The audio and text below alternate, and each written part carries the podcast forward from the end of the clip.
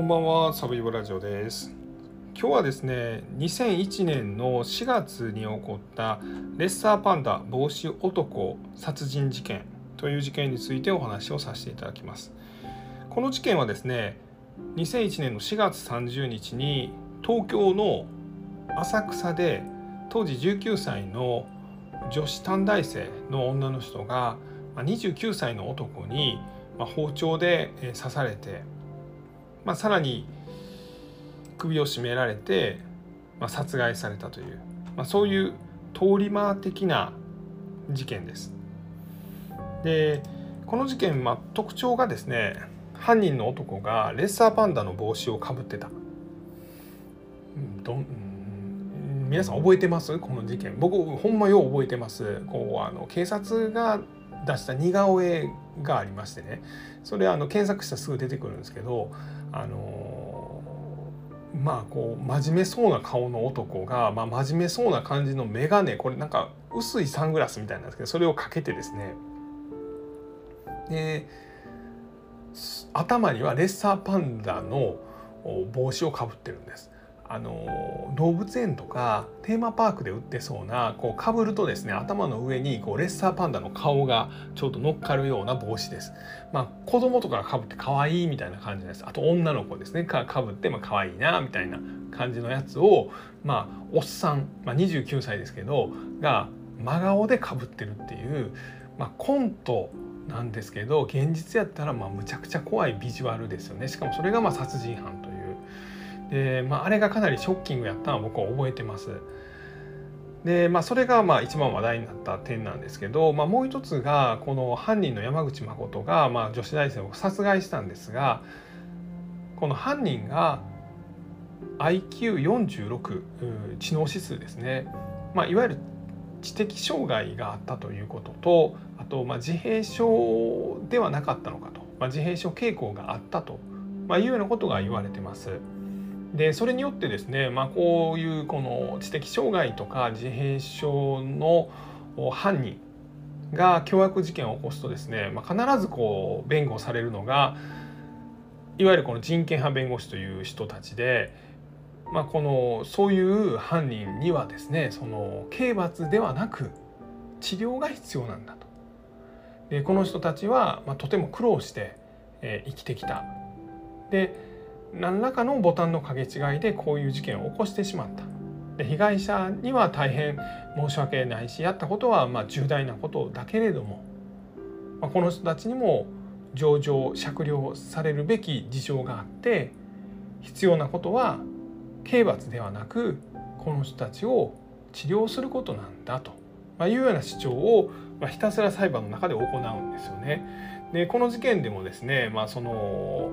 まあ、こういう知的障害とか自閉症傾向にあったということなので例えばこの警察とか検察の取り調べもまあ普通ではないわけですよね。お前やったんだろ？うとどうやったんだ？ってスラスラスラスラ答えるわけでもないしそのある意味では警察の誘導にも「うんうんうんそうです」って言って乗ってしまう部分もあるんじゃないかと。だから本当に犯人は犯行を認めてるけどほんまにそうですか警察の人ずるしてませんか、まあ、みたいなことを、まあ、あのかなり裁判の中で争って結果的に裁判が3年以上かかるという、まあ、かなり裁判の長期化があった事件ですね。でこの事件ですねあの本が出てます。自閉症裁判レッサーパンダ棒男の罪と罰佐藤幹夫さんというジャーナリストの方が書いてあります。これも読みました。でまあ正直ですね、まあ、あのいい本ではあるんですけど胸くそは悪い本です。まあ、なんでかというとこの佐藤さんもですね、まあ、この自閉症とかをかなり長くその仕事で一緒にやってきたっていうところもあるのでこの犯人にかなり同情的ですので読んでて何言ってんのといろいろ情状酌量される余地はあるかもしらんけどもう意味わからん理由で人殺したやつがしばらくしたらまた出てくるの世の中にそれも勘弁してよという気持ちがずっと残るわけですよね。しかもその何の落ち度もない被害者が、まあ、その急にこの男に殺害されたとであの犯人の事情を長々と言う割にじゃあ亡くなったこの被害者もしくはその家族の無念みたいなものはどう晴らしていくねんみたいなあ気持ちになる本です。ただですね、まあ、かなり取材をしっかりされてるというのとあとはあの被害者遺族に対しても、まあ、かなり取材をしているので、まあ、そういう意味ではそのできるだけフェアにこの事件を扱おうとしてはるという姿勢はあのすごく評価できます。本としてはあのいい本だと思うんですけど読んでて決していい気持ちにならないという本ですね。まあその本についても少しお話しさせていただきます。あとこの事件はですねあのこの犯人の妹が、まあ、ものすごい苦労したというようなことが言われてまして、まあ、簡単に言ったらこの犯人と犯人の父親がもうむちゃくちゃなんです。もうほんまにもう、まあ、かわいそうかもしれないですけどむちゃくちゃなんです。だからそのそれで妹さんですねこの犯人の妹なんですけども、まあ、かなり苦労して、まあ、最終的に25歳ぐらいでま死んじゃってるんですけれども、まあ、そういう部分もこの事件によってですね、ま、明らかになったとこであるということです。あとちょっとあの現場に行くことができましたので、まあ、この現場の様子なんかも含めてまずはあの事件のま経緯をお話しさせていただきます。2001年の4月30日です。まあ、いわゆるそのゴールデンウィークというやつでして、月曜日なんですけどあの振り替え休日の日で、まあ、お休みの日でした。で場所は東京台東区の浅草です。えー、浅草ってあの隅田川のすぐ近くなんですよね隅田川が南北に流れてますまあ厳密に言うと北東から南西にこう川が流れてるっていうとこなんですけどまあ北から南って言っちゃいますねでその隅田川沿いにえー、っと江戸通りという通りがあります、えー、隅田川があって隅田公園という川沿いの公園があってでちょっとなんか細い路地があってこの江戸通りという通りがあるんですね。で南側に浅草駅があります。ここがあの吾妻橋という交差点なんですけどもそこにあの東京メトロの浅草駅とかあと東武伊勢崎線の浅草駅とかがあるんですね。でここからですねこの江戸通りという隅田川と平行になって走ってる道を北にとことことことか歩いていくと台東のスポーツセンターがあるんです体育館ですねでここでこの日ブラジリアン柔術の大会がありました。で実はこれ19歳の被害者短大生は彼氏さんがこのブラジブラジリアン柔術の大会に出るっていうので、まあ、その大会を見に行こうとして一人で浅草駅に降りました。でそこからこの江戸通りという片側2車線の通りの東側の歩道をとことことことこ歩いています。お休みの日だったんで人通りもそれなりに多かったと思います。で300メーターもいかへん200メーターぐらい歩いたところあたりでこのレッサーパンダ男に出会ったというふうに言われています。えレッサーパンダ男こと、えっ、ー、と、誰だったかな、えー、山口誠はですね、えー、何日か前からこの辺りで野宿をして、いわゆるこうホームレス生活を送ってました。吾妻橋の北側にですねこの東武伊勢崎線の鉄道の高架が走ってるんですね。えー、隅田川をこれだからスカイツリーの方からですねこの東武伊勢崎線の電車が来てですねでこれ隅田川を渡ってそこでグイーンとカーブして、えー、浅草駅に電車がやってくるんですけど、まあ、この電車の線路の下辺りで野宿してたというふうに言われてますだから事件の何日か前にからですね、まあ、でかいあの不老者がレッサンパンダの帽子をかぶって包丁を持ってうろうろしてるっていうような目撃談はありました。で実際他の女性が襲われたみたいなこともあったんですね。でこの女性はなんとかこう逃げ切ることができたんですけれどもでこの日このタイミング江戸通りの東側の歩道で、まあ、2人が出会うんです。で男がですねこの山口誠の方は、まあ、とにかく女の人を見つけてエッチなことがしたかったと。でこの19歳の女性を見つけた。可愛いなと思った。後をつけていった。で近づいていった。で包丁をちらつかして、まあ、彼女の方に近づいて、まあ、体を触らせろみたいなことを伝えようとした。で被害者の女性は、まあ、嫌がってはいたんですけれどもあの走って逃げるとか、まあ、そういうことができなかったんですね。でまあ目撃した人はですねまるでアベックのようだったというふうに言ってます。傘を差して相合い傘で歩いているアベックのようだったと。ですがまあ実質はですね包丁をちらつかされて、まあ、この19歳の被害者は、ま怖くて声が出ないような状態だったというふうに思われます。ですがあるタイミングですね被害者はこの犯人山口誠の顔を見たんだと思います。で顔の方を見るとですね山口誠は、まあ、ちょっと見上げるような形ですね180でかいですからで見たらレッサーパンダの帽子かぶっとるでとでなんかこう触らせろとか多分そんなこと言うてんねやろとですごくそれが多分嫌やったのか怯えたのか怖かったのか分かんないですけど顔にはこう恐怖なのか嫌悪感なのか、まあ、そういうのが現れたんですね。で山口の方はレッサーパンダの帽子をバカにされて怒ったというふうに言ってます。まあ、この辺りがかなり裁判で争われるんですよね。まあ、要は友達になろうとしたとか、あのえー、相手を自分のものにするために刺したとかいろいろ検察も弁護士もいろいろ言うんですね。まあ、そもそもでも友達になろうとして包丁を持って、えー、近づいてくんなよと思うんですけどまあとにかく被害者が拒絶をしたと。まあ、それに対して、えー、怒ってですね、まあ、包丁で刺して首を絞めて殺害します。で被害者はあのこの江戸通りという通りは片側2車線ぐらいの比較的大きな通りなんですけどそこからあの路上に連れ込まれて、まあ、そこで、まあ、包丁でザクザクっと刺されて首を絞められて殺害されています。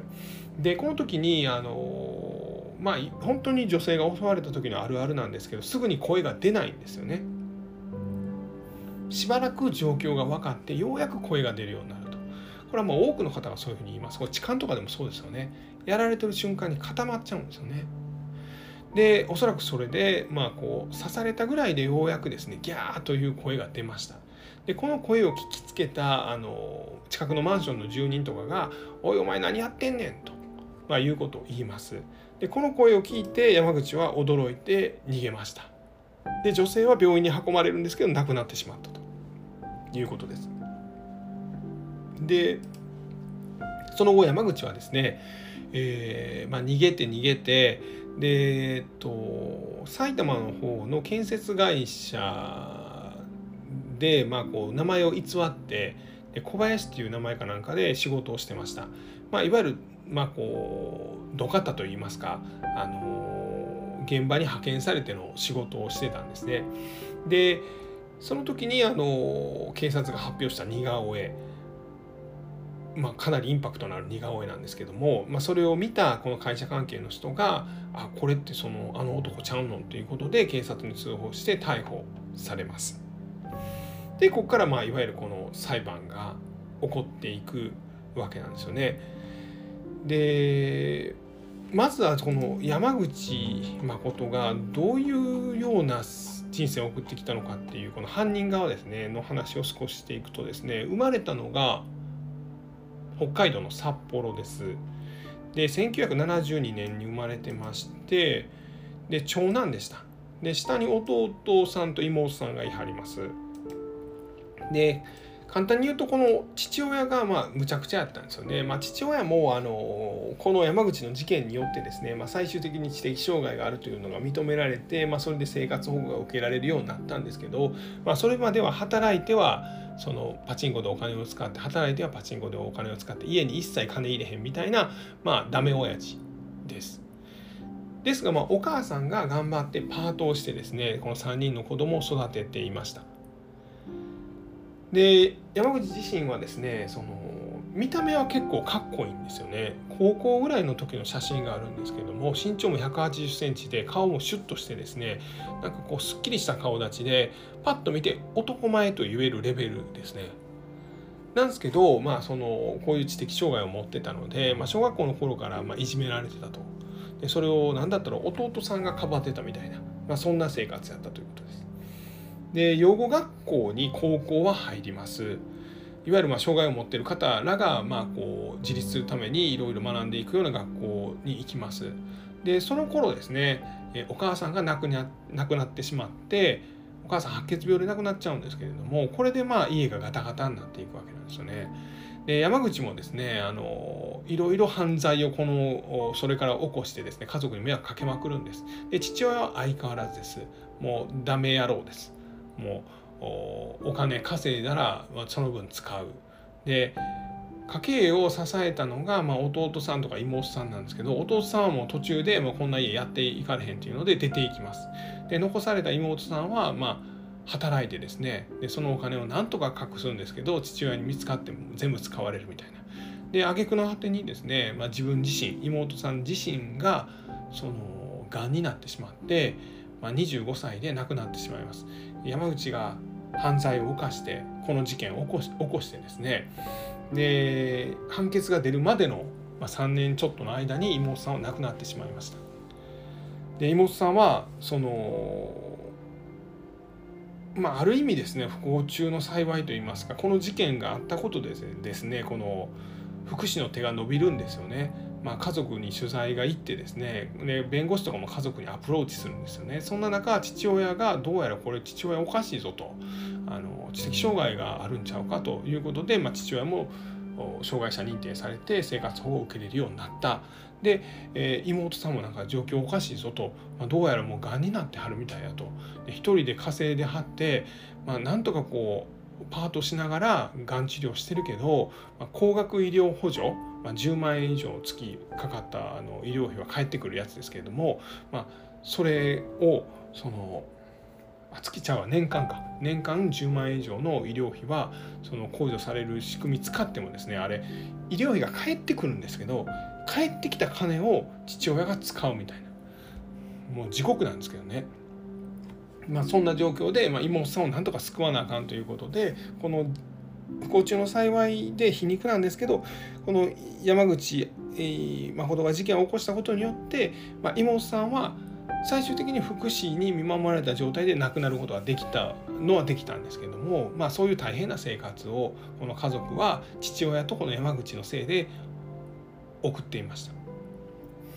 で山口はですねその養護学校を出てからまあ、かなり就職もするんですけど同時に犯罪もするようになります、まあ、印刷会社とかクリーニング店で働くんですが、まあ、かなりいじめられたみたいで、まあ、前歯4本ぐらい折られるとか、まあ、そういう状況はありました。で、まあ、知的障害だけだとですねそのいじめにつながることは少ないっていうふうに言われてるんですけれども、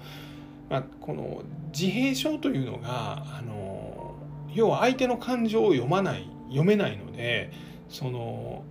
相手がこいつなんでそんなことすんねんと。なんでそんなその失礼なことすんねんと、まあ、いうようなことでイラついてですねもうやってまおうみたいなことにつながることが多いみたいで、まあ、その印刷会社でもクリーニング店でもかなりのいじめを受けて辞めている。でそんな中自分でも犯罪を犯す。例えば札幌駅でバッグの置き引き。でナタを持ってたので銃刀法違反。でモデルガンを使って、え女性を襲おうとしてですね強制わいせつとか、まあ、強盗未遂で、まあ、実刑判決これ懲役3年執行猶予5年とかです。でその後、まあ、自転車泥棒で少年刑務所行き。でさらには、えーと、と無銭飲食ですかね。でこれ詐欺罪になるんですけれども懲役3年の実刑をついに受けてしまう。でその懲役3年が終わって、まあ、あのまた放浪してですねほんでこの事件を起こしてる。レッサーパンダ帽子男事件を起こしたと。いう、まあ、そういうことです。で先出てきた妹さんですよね。この、まあ、山口と父親に金をせびられまくって、えー、自らがんになってがんをしてパートをして最終的に亡くなってしまった、まあ、山口の妹さんなんですけどもはこの自閉症裁判の本でも書いてるんですけれどもまあ、かなりこの苦労してるんですけど同時に後悔してるみたいでそれはなぜかというとそのついにこの山口に対してですねもう家帰ってくんなということを妹さんが言うたそうなんですね。でこの山口っていうのはどういうことをしてたかというと妹さんのものを勝手に売ったりとかで勝手に自分が放浪して家出て行ってですねでお金なくなったら警察にここに電話してくださいって言って、えー、実家に電話してですね電話に出た妹に、まあ、金を送れと。金ないからって言うて金を送らしてで帰ってきて。でまた妹に金をせびって出て行って。で金なくなって。で警察に電話して。で妹に金を送らしてみたいなことしてたんですね。でついに妹さんがですねもうお前なんか帰ってくんなと。いうことを言ってしまっです。それはもう自分はそのがんになってですね。でしかもいろんなとこ転移してしまってしんどい中でもなんとかパートしてお金を稼いでで父親にはそれ勝手に使われるしで兄貴は電話かけてきたと思ったら金を送れと。でも私も死ぬねんぞと。お前なんかもう帰ってくんなと、まあ、言うたんですね。ほなまあこう山口はそれ言われたから帰ってこなかったんです。でそのままこの事件を起こしてしまった。なので妹さんは私があの時にお兄ちゃんに帰ってくんなって言うたからああいうことやってしまったんじゃないかというのを、まあ、悔いていたと、まあ、いうようなことは言われてます。そんな何も関係ないんですけどね。なんで妹さんがそんなことを悩まなあかんねんとは思うんですけれど、まあ、そういうことを気にされてたということです。でもう一つはこのご遺族の話ですよね。その、まあ、被害者は19歳の短大生でした。でえっとお兄ちゃんがいたのかな。でお父さんとお母さんがいらっしゃって。でお父さんとはねやっぱこう年頃の女の子なんでちょっとまあこう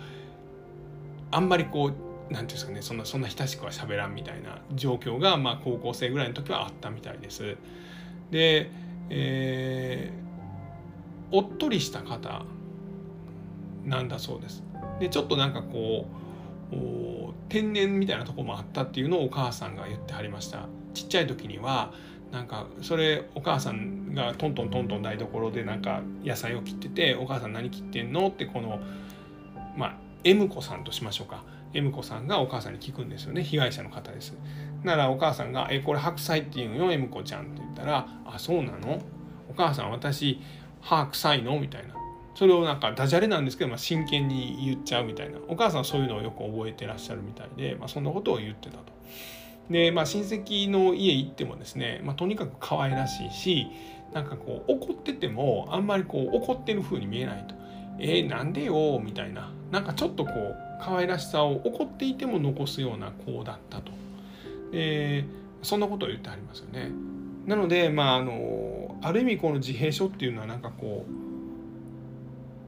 コミュニケーションがうまくないと。でそんな中ですね怒った時に「触らないでください」とか「近づかないでください」とか「キャー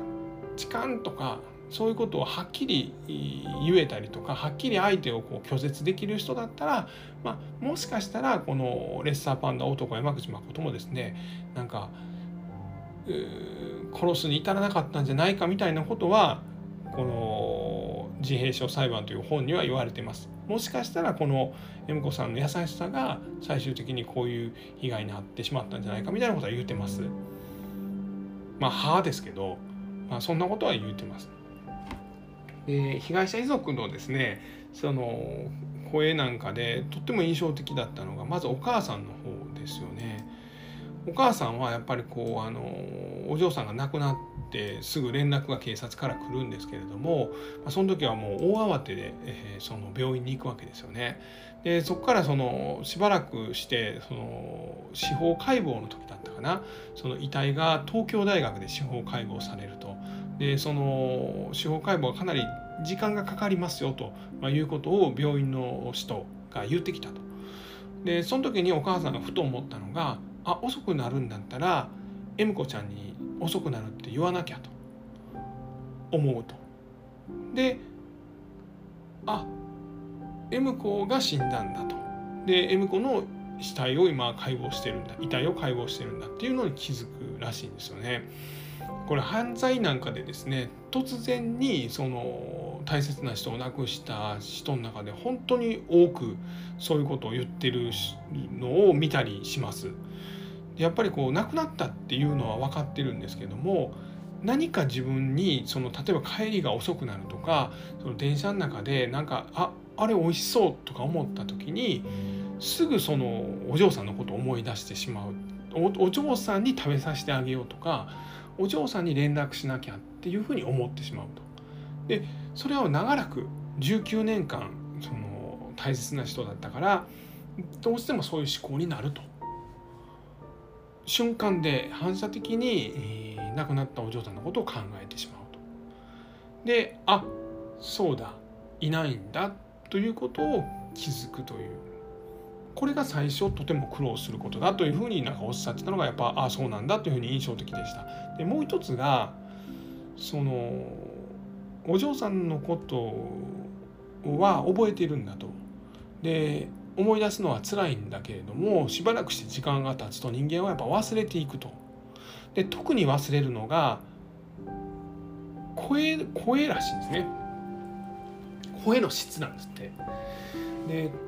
娘がどんな風な声だったのかっていうのをすごくその忘れてしまうと顔も覚えてるとで一緒に会ったエピソードも覚えてるとでもなんか声が失われていくっていうことを言ってありましたでそれがとてもなんか辛いらしくってその声を思い出そうとして思い出せなかった時にちょっとそのパニックになりそうになると、ま、いうようなことはすごく印象的でした。であともう一つですねこれお父さんがのことなんですけどもお父さんはその犯人の裁判を見てこれまあお母さんもそう言うんですけれどもなぜその裁判がこんなに犯人のためだけに行われてあの娘のことがその裁判の中で出てこないのかというのがやっぱすごくその遺族としてはしんどいと。でお母さんも、うん、しんどいとしんどいんですね。でそんな中でもですねあの実はお父さんはですねこの犯人の妹さんですよね、まあ、25歳で若くしてこの犯人と父親に苦しめられた妹さんが亡くなったという話を聞いてですねでそれでその犯人のことはま憎いしぶっちゃけその家族とかその生い立ちがどんだけ厳しいもんであろうと私には関係ないと。私はただ犯人に娘を奪われた父親だと。向こうにどんな事情があろうと。関係ないと、まあ、いうことを言ってたのにそのこの犯人の妹さんの話を聞いてですねまあ泣いてはったと。いうのはこの本に書かれてましてあやっぱそういう人なんだと。その自分の大切な人が奪われてるのにその大切な人を奪った男の家族のために泣くんだと。なんかそれはすごいなというのは思いましたね。できるだけやっぱそういう考え方ができる人がなんか報われる裁判であってほしいなっていうのは思いましたね。まあ、そんなところです。で、えっと、現場を見てですね、まあ、思ったのはその今はねちょっとその街並みが変わってるようです。あの被害者の方が歩いた江戸通りというのは変わらずあります。で江戸通りと並行してある隅田公園という隅田川沿いにある公園も残ってます。で正直この辺はですね今でもあの不老者の方というかホームレスの方が何人かいました。まあ、ですがまあ皆さん別にそこにただ暮らしているだけで、まあ、このレッサーパンダ男のようにですねなんか凶暴な雰囲気があったとか、まあ、誰かを付け狙ってるような空気感があるとかそんな一切なかったです、まあ、ただ、まあ、ホームレスはいらっしゃる場所なんだというのは思いました。で、えー、っと被害者の方が連れ込まれた路地というのはおそらくもうなくなっていると思います。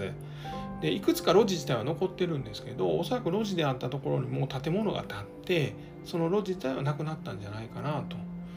いうようなことは言って感じました。まあ、本当はあの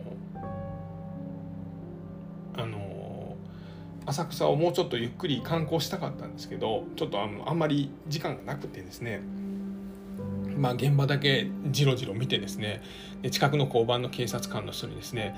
あのお兄さんは何をやってる人だみたいな感じでちょっと怪しまれたんでしょうね。あの自転車に乗った警察官の人がヒューッと横に来はりましてあのなんか道迷ってますか？みたいなこと聞いてくれて。でとっさに大丈夫ですって言おうと思ったんですけどまあちょっとあんまりなんやろあのはぐらかしてもまだうろうろするからあのややこしいなと思って正直に、まあ、実はこれこれこんな事件のことであの見に来たんですと、まあ、いうような話を警察官の若い方ですけどしたら、まあ、その警察官の方が「あ多分ねなんかいろいろ建物も建っているからその路地なくなってんじゃないかな」みたいなことを教えてくれました。まあ、そういう意味でもなんかこうちょっと温かみのある街なんかなというのを少し感じました。はい、そんなところです。えー、ちょっと長くなりましたが、えー、今日はですね、えー、2001年に台東区の浅草で起こったレッサーパンダ帽子男事件についてお話をさせていただきました。え最後に聞いていただきましてありがとうございます。